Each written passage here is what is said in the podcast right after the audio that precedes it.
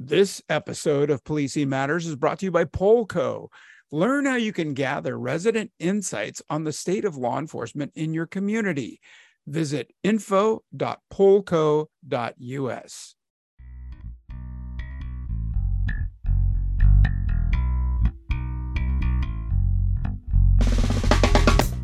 You're listening to Policing Matters on policeone.com. I'm your host, Jim Dudley. Hey, welcome back and thanks for listening.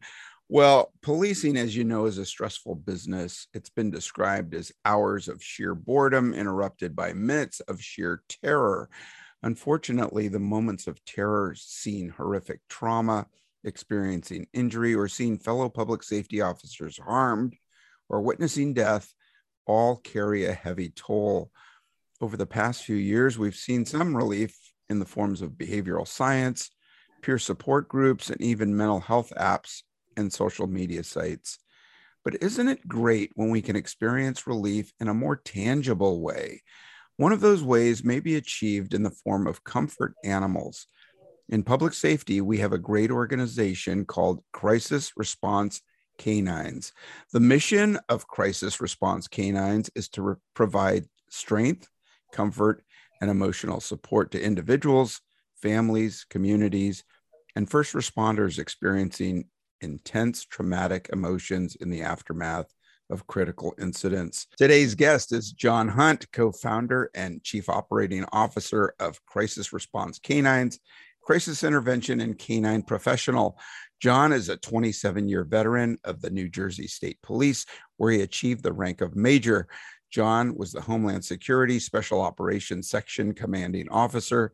John also served as Deputy Director of the New Jersey Officer of Emergency Management. Hey, welcome to Policing Matters, John Hunt. Hey, Chief, how are you? Thank you very much for having me, and uh, hello to your audience. Oh, great to have you. I've been trying to track you down for a while. I guess I should have used a canine to find you. uh, yes, sir. Uh, you know, unfortunately for what you do, you've been really busy, and and I want to hear about that. I want to hear about how you got started, and and tell us exactly what is crisis response canines. What do you do? Well, I think the best way to start is to tell you how I got started with the crisis intervention piece. Uh, quite frankly, at, the time and it, right after 9 11, I was brought up to field operations branch and I was voluntold as, as many of our enlisted will understand, I was voluntold to take a course of education regarding uh, critical incident stress management. it wasn't called such back then. It was more EAP, but it was a variation of EAP. Um, and like I said, I was voluntold. I took it because I had to. Uh, but I did get some things out of that. And then, quite frankly, as I grew in rank and matured into rank and matured into leadership, um, I started to understand the, the, need to really take care of our personnel. We, you know, I started seeing some things and the impact it was having these traumatic events or the cumulative effect it may have with, especially first responders, as, as you well know, in, in serving in the capacity you did as a deputy chief. And, you know, it's, it's funny because I had the um, distinct honor and privilege of being the commanding officer of Operation Lead. And Operation Lead was the Louisiana Emergency Assistance Deployment. And we had over 500 personnel from New Jersey respond to Katrina, to the New Orleans area after Katrina. And again, we took over three districts when we were down there. We were very successful. We had people from every walk of life. And one of the components we brought with us were people associated with employee assistance. And so I saw the, the role that they played because uh, in, in total, I think I, I was talking to a, an associate of mine who was a comrade down there. He was a lieutenant who was with me. I think in total, we, we found, unfortunately, uh, 11, uh, 111 bodies. So you can imagine the impact that had with everyone who was responding in that magnitude and the need to get with them and communicate with them. And then there was something else I found that was very profound when we were down there. And for those who know, especially in our region, um, there was a distrust, if you will, or a mistrust of government, law enforcement. And it was funny, at one point in time, I was part of an operation down there and they brought in therapy dogs. And I saw the profound impact that these canines had with individuals. They, they literally were breaking down barriers. And it, again, canines are non judgmental, they don't ask questions, they are specifically there for the people. And I learned an incredible amount just watching that. And that was 2005. And I take I started taking more of an interest in regards to what was going on with the animal assisted therapy, if you will, and started to um, actually take more studies with ICISF, the, the International Critical Incident Stress um, Management Foundation.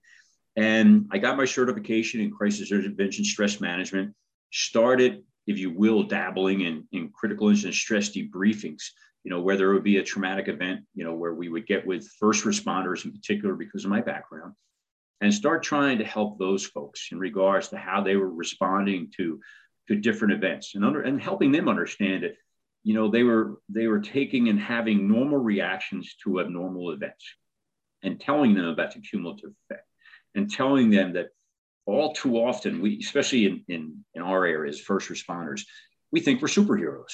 We think because we arrive everything will be better and okay uh, whether it's an active shooter event whether it's other events we may go to accidents tragic accidents i'm here i'm, I'm going to fix this and sometimes we just can't and it has a profound impact on those who are part of this maybe not then but certainly as time goes on. So that's some of the things that we that I started to recognize firsthand. And then, quite frankly, right around 2015, I joined another organization whose focus was using the canines, and I certainly liked their program. Um, truth be told, the individual in charge at one point in time, we responded out to, to Las Vegas after the Route 91 festival. And we were doing um, you know some phenomenal work with the first responder. They did an incredible job in their response and some of the things you know tragically that they had to address. And quite frankly the individual who at the time was in charge of this this um, i thought was in it for the wrong reasons uh, actually said to us at one point in time make sure you're getting pictures of people crying because i need that for my presentation and truth be told a number of us who were part of the organization left directly after that Hmm. And we continue to get our training, especially in the critical incident stress management. Uh, there's several of us now in the organization who are certified trainers or instructors. And we looked at another organization and we founded the critical, the, the crisis response canines in 2018. And we saw the need that we needed to do this nationally, if you will. Uh, certainly, we had our, our regional capabilities and we had deployed, but we started to expand what we were doing because of the need, especially with the first responders.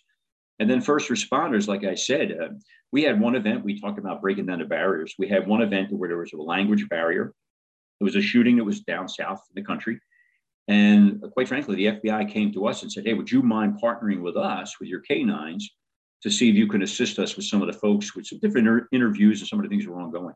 And again, the, the, the canines broke down those barriers. They interacted with the people. The people started speaking and, and trusting in law enforcement only because of the canines and the impact that they have.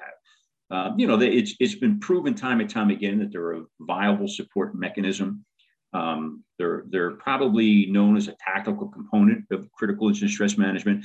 So again, we started partnering with, with other agencies and we started doing more with the organization. Now, the organization that we're part of, I think one of the challenges we have, um, you know, you and I spoke about it many times over the last couple of weeks, is trying to expand because Right now, we're still in our infancy, but there's a great demand. One of the biggest things is the people who are going to be part of our organization, they must complete incident command training 1, 2, 288, 700, 800. Reason being is we, we, we actually uh, deploy to Surfside. And we want everyone who's part of our organization to understand incident command. I know you too have a background in incident command. You know, being the deputy director of Office of Emergency Management, you never want people to respond ad hoc. They become part of the challenge. And again, we needed our people to understand incident command and the role that they play, especially with the volunteer aspect and the role that they may play as things continue. And again, I think Surfside is a prime example of that. Uh, some of the people from FEMA down there were phenomenal. They saw what we were doing. Uh, one of the first agencies that we actually ended up interacting with was the group from Israel. Uh, I had been in Israel uh, for about 10 days during an operation one time. And we were sharing some stories and we were able to help those folks decompress. And as I put in one of my articles, uh, the, one of the first responder articles I, I, posted with ICISF, one of the most profound things we had in there, uh, one of the individuals from the Israeli search and rescue team were there. And he sat down with one of our K9s, and it happened to be mine at the time. And he was he was talking with me, and he gets up and he goes, "You know what? This is exactly what I needed to get me back to the pile. to search more. And again, he had a, an ominous job ahead of him, you know, to go in there and try to find the remains of people who obviously are buried. But that helped him, if you will, from a standpoint of um, resilience, building that resilience back up so he can go. And then we were also part of the recovery piece and helping people, if you will, um, accelerate their recovery, making sure that they understood that this isn't something that happens all the time. You need to understand this. And again, these things don't go away, but certainly you you learn to to live with them better. So again, there's a, a great deal of training. Our, our canines have to go through a lot of training. They have to have a basic therapy background. And then we have a crisis response canine certification they have to go through that's quite challenging. And then for a couple of our dogs, uh, mine in particular, we actually have working service dog certifications. Uh, my dogs have, they call it tactile distraction, but we've done a lot of work with the military as well. Um, as I, I, spoke to you prior to the program, I have two kids. Uh, my, my daughter was a lieutenant in the Navy. My son's, you know, he's a, he's a captain in the Marine Corps now. We'll be heading out to the West Coast. You're going to be taking care of them. Um, you know, again, we we understood the role that that that we could play with the military. Uh, I have a, a, a Gold Star wife out here on the on the East Coast that we work with with Wounded Warriors, uh, the TAPS program, Tragedy Assistance Program for Survivors. We'll be doing that this Memorial Day weekend once again. So again, we saw a number of different things that were availed to us individually, but our people had to have their training. The canines had to have a certain level of training and again, so far we've had you know phenomenal success to the point where just last Friday I met with the president and CEO of ICISF, uh, the International Critical Incident Stress Foundation, and we are going into a strategic partnership about what we can do not only from the standpoint of the canine, but also obviously the crisis intervention stress debriefings, especially for our first responders. But then he also talked about the role that we would play internationally with others. I mean, he, he had a request from Germany in regards to what's going on from the standpoint of the synergistic effect, if you will, of critical incident stress management and animal assisted crisis response. So there's so much that we're doing. There's a lot of challenges for those who want to participate in our organization. Um, we do have a number of backlog, if you will, uh, just in, in California alone. I know of at least six teams, and that's without embellishment, at least six it's just a matter of when can I get out there. It's not that it's a micromanagement aspect, but obviously, from a standpoint of we're going to have these dogs go out into these environments, we need to make sure they're okay. Uh, we have one dog that was down in Surfside that was uh, significantly negatively impacted by flashing lights. Well, when we're responding to these things, you know full well whether it's the event, whether it's the aftermath, you're going to have flashing lights. So those are the things that we have to gauge and assess let alone the role that every one of our handlers has to have, not only from a standpoint of what they need to know, you know, incident command, as I spoke, but they have to have, you know, a sound understanding and a level of education, if you will, with psychological first aid. And again, now a great emphasis for our organization is the critical incident stress management. If you're going to go in there and you're going to be interacting with people, you have to understand that you are not a therapist. You know you are just there as a bridge if you will to help those individuals. And if they need additional help we are going to work with first responder organizations and other organizations from employee assistance to make sure we can take care of the, the mental wellness if you will of the people involved yeah and so that's that's the role know your role for the the human side of the team uh, i guess when you get to a scene um, this may be surprising to some but cops can be stoic cops can resist help. Um, and there's a tendency sometimes to be suspicious of people, right? Especially in a situation, the situations you're going in where people are definitely guarded, right? And and as peer support officers, we're told to listen rather than like just like you said, we're, we're not there to fix things, right? No. We're just there to add support. And so the canines are just the greatest just to be there, right? I've seen them at school at the university where I teach now. Um, they bring uh, therapy dogs on campus. And during finals, those poor dogs are just surrounded and mobbed like they're rock stars, right? You've got this great website where you list your trainers, your handlers, and your your canines. Um, how do you pick the canines? Uh, you talked about something about their temperament. Um, you know, when we do the horse training, the mounted units, uh, you know they'll throw firecrackers uh, at the feet of the horses to make sure that they don't get skittish and they don't run off you know during a, a gunshot or a celebration or things like that what, what are some of the other things you do with your canines well, it's very similar. What's nice is there's a number of programs out there that exist that they folks don't have to go through specifically our organization. For example, you have the Alliance of Therapy Dog that you have to go through and they get accustomed. You mentioned schools. We do a lot with hospitals as well. You know, so they get them accustomed to wheelchairs and some of the other equipment that's rattling around. And again, that's a good basic. That's our lowest rung of the ladder, if you will. And again, when, when we do, you know, when we're checking the uh, the background of the canine, they actually have a program out there that every one of my dogs has to go through where they shoot a 22 because you're going to have loud noises such as that. Depending upon the environment, you know, it might get to that level. So again, certainly, and what's nice is, like I said, AKC opens, you know, has programs. When they come to us, they can prepare accordingly. So when they're going through our testing, of you or our evaluation process, they could have practiced all that. And just this morning, I was I was working with a school system. They went to put together a program, and they're talking what you know their needs are. Again, it's it's interesting you say uh, one of the most, I've had two very challenging, more than two, but two very challenging events in regards to how you just described it as they're rock stars. Um, after the event at Pulse, we had deployed to Pulse many years ago.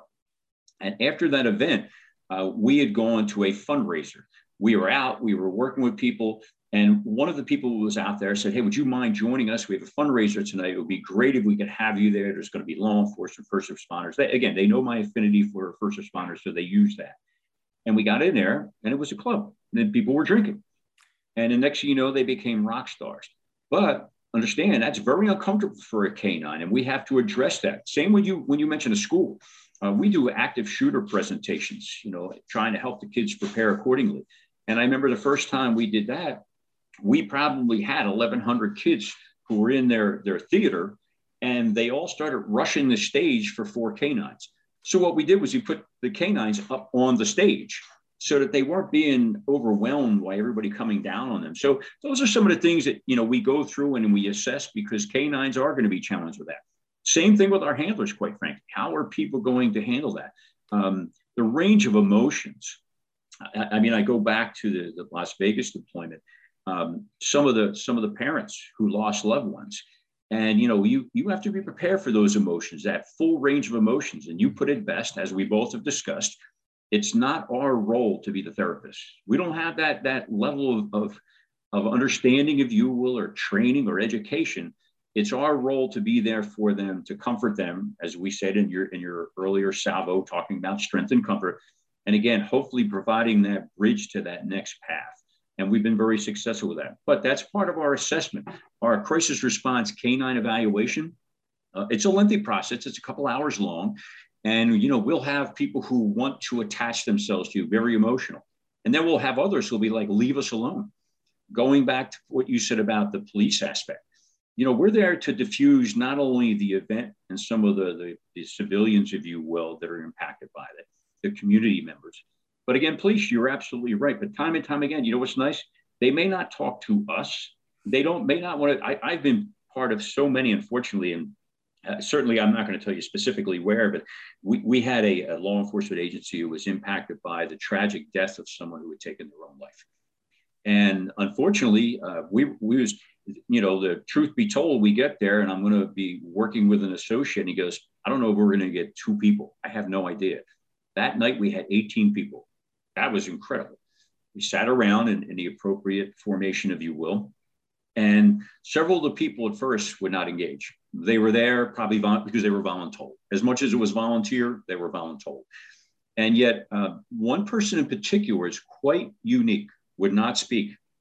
And at the time, I had my, my one dog, my Rottweiler, Gunther. And Gunther sat in front of this person. And the person just started petting Gunther. And you could tell that they were just getting more relaxed. At one point in time, the individual can say, Can I say something? And myself and my partner were like, My goodness, wow, what a breakthrough this is. And we're like, Absolutely, go ahead. And the person said, Yeah, you know, I want you to know that I wasn't going to speak tonight. I had no intention to speak, but this dog provided me so much comfort that I just need to say something. Here we come to find out the person who unfortunately had taken their own life, the person who was talking now had been in another agency where a person had also taken their own life. And here, this person was the partner of both. Pretty profound. And we started talking about different things. So, again, that's the role that the canines play, certainly. And, and even with law enforcement, and you are so aptly right. I mean, with, with the way, you know, it's funny. I, I you know, I'm going to show my age big time here. I continue to watch Adam 12. It's amazing how that program resonates even with today, what's going on and the challenges and everything else. And I'm, I'm being honest with you. I, you know, it's a plug for Adam 12 because last night I'm watching, you know, how Jim Reed was responding to someone had who, who had killed a five-year-old. And, you know, how, how do you deal with that? And those things happen every single day, not only the event itself, but the cumulative effect. Those things have happened in our careers, Jim. You know that. How do we respond to that? How do we react to that? It's, it's going to be compartmentalized in some way. How are you going to respond to that throughout your lifetime? How, what's the what's the impact to your family? So those are the things we're able to discuss. And again, the canines play such a pivotal role in bringing that comfort level and helping to diffuse and decompress from the event so we can talk about some of the real issues, the well-being of our first responders in particular. Yeah. So when you talk about the the mental health aspects, um, and you and you just aptly said that we, we're not trained, you know, the thousands of hours required to be therapists. Do you partner with mental health professionals? Do they do you team up with somebody, or do you just use whoever's at the site you're visiting? Well, again, we, we don't respond ad hoc. Um, we that that other group that I was telling you about, they responded to Buffalo ad hoc, and we've already gotten a response that they want us to go and meet with them because, again, they know exactly what you just said. We partner. A lot of times, uh, prime example, Pulse. I reached out to the incident command and had connectivity, knew what our role was before we went down. The incident commander himself was a phenomenal gentleman, and we talked about how we could assist each other. And part of that is working with the victim advocacy centers, making sure we're working with those who have been chosen for that emotional support role. You know, and, and again, absolutely, we go in there. We always want to know. Even even just locally here, we had um, high school. Unfortunately, we've been to uh, a couple of times over the last couple of months. Tragically, they've lost a couple of students. But again, we go in there and we partner. It's it's amazing how many times because there's there's there's naysayers there's always going to be naysayers and um, i just met with with two individuals who certainly were therapists and, and far more learned than i and they sat back and watched the canines and then were able to identify those who truly needed their services so again it's it's imperative that we have that partnership if you will going into an event so that you know we, we don't want to go in blind and think that we can direct people because that's some of the things you'll see and that's part of our testing for our crc certification.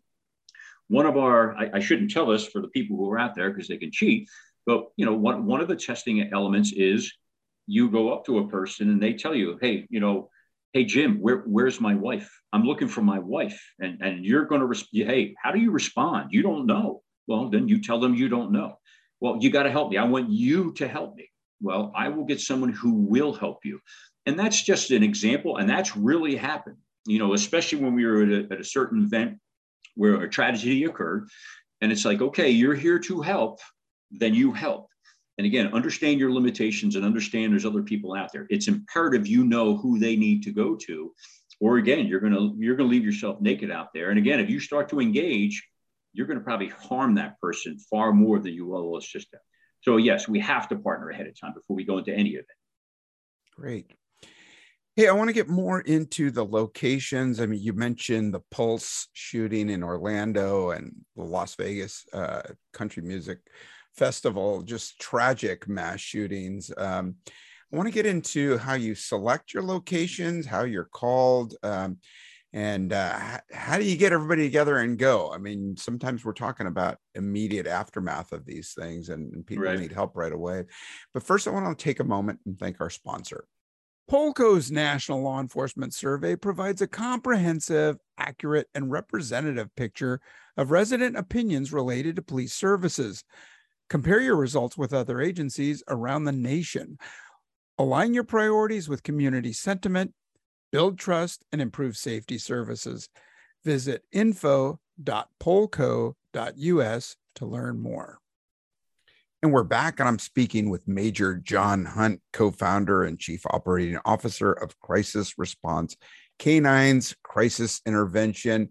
Hey, you're doing great work out there. And we talked about uh, some of these really horrific events and uh, people i mean they must look like they're coming out of a war zone like they're they're shell shocked.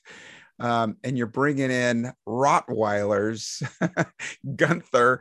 I don't know what's what's your initial um, response? Uh, it, it seems like counterintuitive that you know right after people want to shut down and hunker down and now this you know this massive dog or these other you know dogs that you have are coming towards them.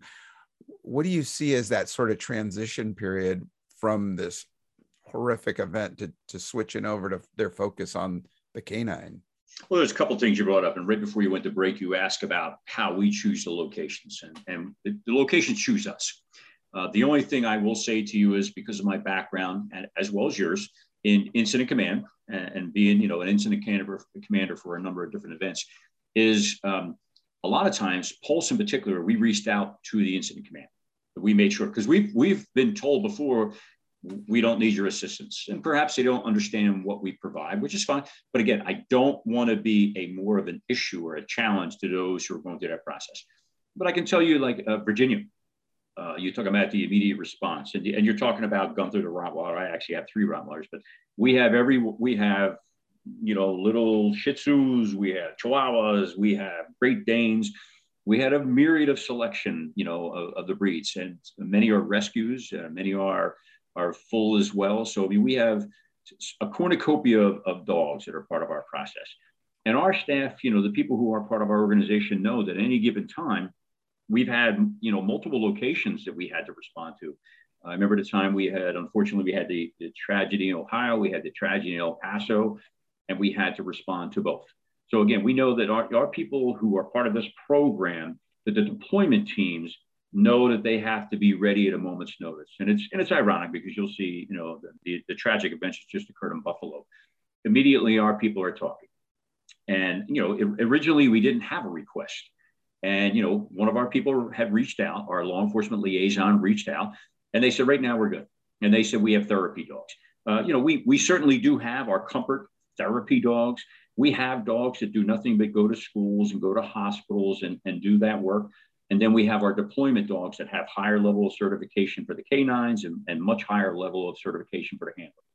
They are already at a moment's notice to deploy. In Virginia Beach, we were we were en route several hours after. And again, it's, it's ironic that you say that because it's it's funny how we are as human beings. As much as events have occurred, we still want to go back to that location. Uh, whether we believe the spirit is still there, whether there's a need, you know, to memorialize many times putting flowers and, and commemorating some things of, of life and celebrating life, they gather. So it's it's good for us to be in those locations, if you will, because as people are, are so emotional, it, it allows them, as I said to you earlier, that that decompression for a moment's notice, if you will, so that they can actually start thinking. And, and that's where we come into play. But we have to be ready at a moment's notice, as we always are. Um, you know, just like I said to you this morning, you're you're West Coast, I'm East Coast. It's lunchtime here. We've already been working. My my Buffalo team is ready to go. We've talked about a number of different things. Uh, we they had asked us to hold off, and the reason they asked us to hold off because a lot of people don't realize there's going to be services, and maybe right now they don't need us. Uh, Baltimore, we went down, you know, when you know when the firefighters lost their lives, and we we interacted. Uh, we we had the the blessing of interacting with the family and some of the members who were were actually at the event and had to take on and, and bring out their comrades. Um, you know, most recently as well, we had the, the two Pennsylvania state troopers who were, who were killed in a car accident and, you know, uh, meeting with their families and meeting with the first responders who were on scene. So again, these are the things that we do, but we always make sure we have contacts ahead of time and that we are prepared to go, like I said to you, on a moment's notice. Yeah, so you've got a great uh, logo shirt there, your crisis response uh, logo on your shirt when you get to one of these situations, the community just sees people showing up with these great dogs. How do they know that you're representative representative of law enforcement? Um, what's their, the signal to them? As you well know, uh, most of the time you're going to have not only an incident commander, but you're going to have a commander on scene. We Virginia Beach, a prime example. We went to those folks, and you had FBI and Virginia Beach. You know, you had Virginia troopers there as well. Uh, being a trooper, we we're, we're family. You know that. You know that's that's the only reason I'm doing this podcast is because you're family. So you first off get with your family, and then others start to see you know the the opportunities that exist. Virginia Beach is a great example because um, not only did we interact with the people who were, were coming in general to the location, they started directing us to family members who were there. The next thing you know is it's funny, we were going and seeing dispatchers because, you know, a lot of people don't realize our communications operators and the role they play. They're part of our, our first responder family. And time and time again, we are going after there. And then uh, we, we had an invite. They had a, an, an incredible event. I mean, it was an event at, at one of their civic centers and they asked us to go to that. And we actually sat with a number of the people who were there and were present and were right with the the uh, shooter who was going around, and they certainly were. Uh, very communicative, if you will, once we sat with them, and, and it was myself and this another gentleman, Kurt. Uh, we sat with the group. There was eight men, and we talked about the events of that day because, you know, sometimes people have survivor's remorse, and that's what was going on that day and we started talking with them that you know and it's you know here we are jimmy you and i and i'm sure you know a host of your people who are, are, are podcast listeners you know we we know what we do. We trained and we're going to respond. Well when an event occurs unless you've had that level of training there's going to be that moment of hesitation. Uh, you know there's there's people who think i what if i would have pushed that pod over on him? That would have stopped him. Well at the time you were probably trying to decipher yourself mentally. What is going on but you need to talk to those people about that. They need to hear that from from someone. And again sometimes it takes somebody with a law enforcement background. That's that's where i have the advantage. Uh, I'm, I'm, part of of two groups if you will. As much as i co-founded the crisis response k9 i work with the mercury group which is merely focused on nothing but working with first responders. And time and time again because i have a background in law enforcement my dad was a you know in the fire service again, they'll listen because it's like, wait a minute, you know, you know how it is, Jim. The person has cred. And you know, you get in there and, and again, they, they see this, they see the canine, and sometimes it's just wondering, what okay, what is that doing here? Why are they there? So I mean, it's it's whatever it takes to make sure we're taking care of the well-being of those involved. First, you know, first responders is, is foremost in my mind, but we've been asked time and time again with the communities, with schools, now with businesses who are impacted by events we've been asked to visit with them and interact with them with our with our critical incident stress management and our debriefing capabilities. Yeah, and you you mentioned survivors remorse, and that's a real thing. I've seen it, and uh, thanks for saying that, and thanks for saying uh, acknowledging the dispatchers who are the emergency communication um, call handlers who we oftentimes forget about. You know, they're stuck at this console where there there's a feeling of helplessness sometimes you know they're directing operations and things they're certainly impacted. You know we we obviously think about police and firefighters and ems uh, response um, but i'm really uh, you know thankful that you're reaching out to those other people on the secondary line that we sometimes forget about. Absolutely. Their family. I'll tell you we've made a, a uh, as of late, and and um, certainly if, if you're if any of your group will join us on our Facebook page, you'll see some of the images because and there are images that are captured by others. They're shared with us. Uh, but I will tell you that time and time again, that is the case. We've done so much with our our our folks and and have had such great success with our communications operators. And something I want to bring out to those who who may not be law enforcement but listen to your podcast. I, I remember the the one debriefing we had, and it was a debriefing. Uh, a police officer was involved. There were several police officers involved, but a, a mother had had um, tragically taken the her the, had stabbed and taken the, the life of her five month old. And this individual found the child. He found the baby. Imagine how how challenging that is. Literally three hours later, he was in a fight at a domestic and and got injured. And I think all too all too often people forget. I mean, you see all the things that have happened over the last couple of years. I know it's a challenge for law enforcement, but it's not just one element. It's everything that we're involved with. And again, there's a prime example of, you know, here you are doing that. Three hours later, you're in fisticuffs and, and getting injured people don't realize that cumulative effect of what happens in law enforcement. Like, you know, everyone thinks that that one car stop is the only thing that's happened that day for that that officer. No, and and I'll tell you, I got schooled by the the, the operators many years ago. Uh, I had the opportunity to to serve um, three different details in Camden City, which was was notified back then as, as one of the most dangerous cities in America. And I remember we had a, one of my one of my team got shot one time, and all the things that happened with that, and people can imagine all of their imaginations. But think of yourself as the dispatcher, the operator, communicating, listening, and it, and then all of a sudden everything stops. You don't know what happened. You were not there. And that, that takes its toll. Even those serving in a, in a command post. Uh, we had an event lately where, uh, you know, recently where a police officer was shot and they brought the officers in with the people who were response. You know, they were the actual response people. And quite frankly, we separated them there's two different functions here. However, people need to realize obviously those who were present during the shooting, they needed a stress debriefing. They needed to comprehend and and this is not a critique of the event. This is the well-being aspect. And then we met separately with those who were at a command post. Because imagine making the command post decisions of, hey, listen, you're going into that house. This is what you're doing. This is what I'm telling you to do. So again, they have a significant role as well that needs to be defined and needs to be addressed after the event. So there's so many things we've learned there, and we certainly look at it from the totality of, of all events that we're involved with.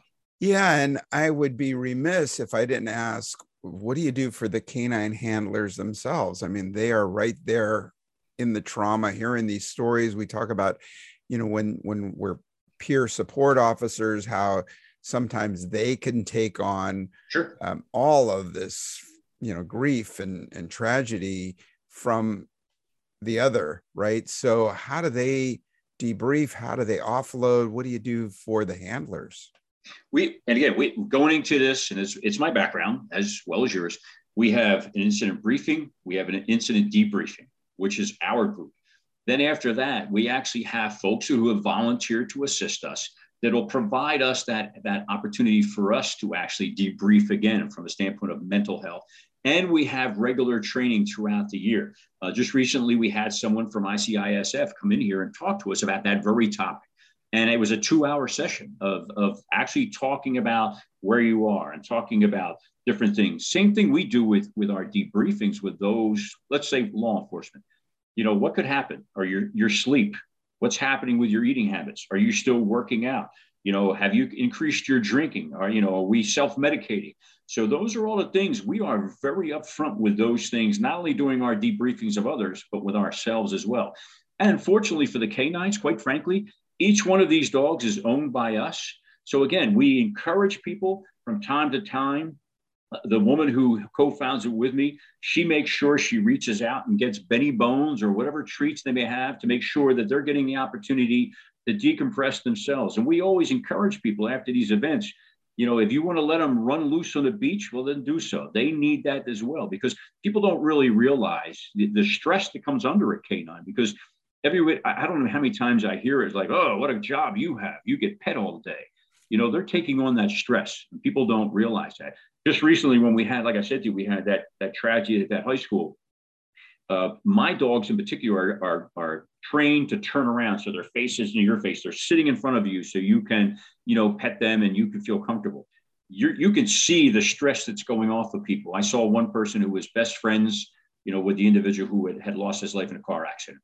And you know hugging the dog and the the dog's feeling that. So you're right in the fact that, you know, people like myself and others need that opportunity as well as the canines. The nice thing, like I said, is I own them and I can gauge them and I know his baseline so I can work with them. And there's been times, uh, Pulse is a great example, where I pulled a dog off the line. You could see the dog was being overwhelmed by what was going on. And it was that bar scene I told you about.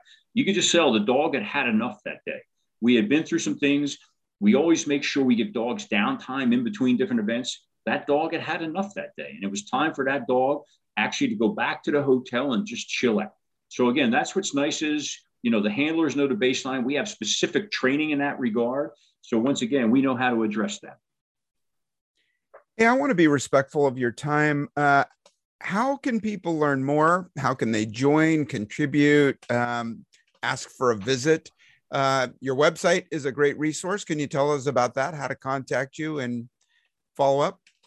Sure. And, and, I will say to you now, remember, I'm an operational guy. So are you. I'm okay with the website. It's okay. Now, I will tell you that the best way to do those things you just talked about is probably reach out on Facebook. Everybody has the social media at Crisis Canines, you know, on our Facebook, and then they can, you know, they can certainly follow us. They can message us, uh, and and if they're if they're apt to do so, obviously any contributions or donations will aid us uh, with some of our administrative costs. And again, we are a nonprofit, so any one of these deployments they they cost money. And, and so again, anything they would put out that way. But if you go through Facebook Canines, I know that we have several people who are monitoring that, and they'll communicate with them accordingly. Awesome. Hey, thanks so much for being on the show, Major John Hunt, co-founder and COO of Crisis Response Canines. You, my friend, are a rock star.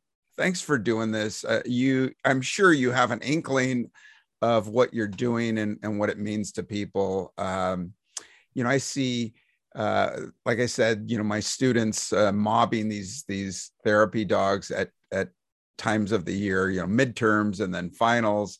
Sure. Uh, my own son said that uh, somebody brought a canine into his station just last week. We were talking about, uh, you know, I was excited to talk about you and with you. And um, he said, Yeah, we had it last week at, at the station. And I was thinking, are, where are we going with this? I mean, you know, the, the firefighters, they have so many advantages over us, you know, with the big screen TVs and basketball hoops and great cookouts and all that. And they get a Dalmatian at their firehouse. Do you ever see uh, canines working, uh, just hanging out at, at police stations? We do. Actually, uh, we, we've unfortunately had to go out to a couple of events out in Pittsburgh. And now law enforcement is looking for the same programs. And it's funny you say that. When we went down to Baltimore, they didn't have a Dalmatian, they had a German Shepherd. So, but again, it's it's some of the things that the and I have to be careful. And I know podcasts, and I know I'm going to upset some of your audience, but whether it's the donut eaters or the or the hose draggers, we're all that same family. So yeah, but I mean, I've seen that time and time again, and we we are getting contacted more and more often. I just got contacted yesterday by Georgia, who wants to put together a program specific to what you're saying, so that they have you know that component readily available to themselves within the house, the station house. So again, you see that, and it's and it's more frequent. And I, I, you know, I know your your son serves as well out there in San Francisco. It's it's great that they take that opportunity just for a second to decompress and and hopefully get them through the rest of the day for their own resilience, if you will. Yeah. Hey, thanks again for being on, and you know, best to your family and and your your family in the service. Thanks for the service, and hey, thanks for what you're doing for law enforcement. You got it. Hey, Jim, thank you very much. And again, uh, everyone out there, please, you know, keep keep the faith and be safe. Hey, to our listeners, I hope you enjoyed the show and uh, check out John Hunt on his uh, Facebook page, and you will see our links in the show notes below. Let us know what you think. Let us know who you'd like to hear from, what you'd like to hear about. Drop me a line at policing matters at police1.com. That's policing matters at police1.com. Hey, be careful out there, watch your six, and hope that you'll listen in again real soon. Take good care. I'm Jim Dudley.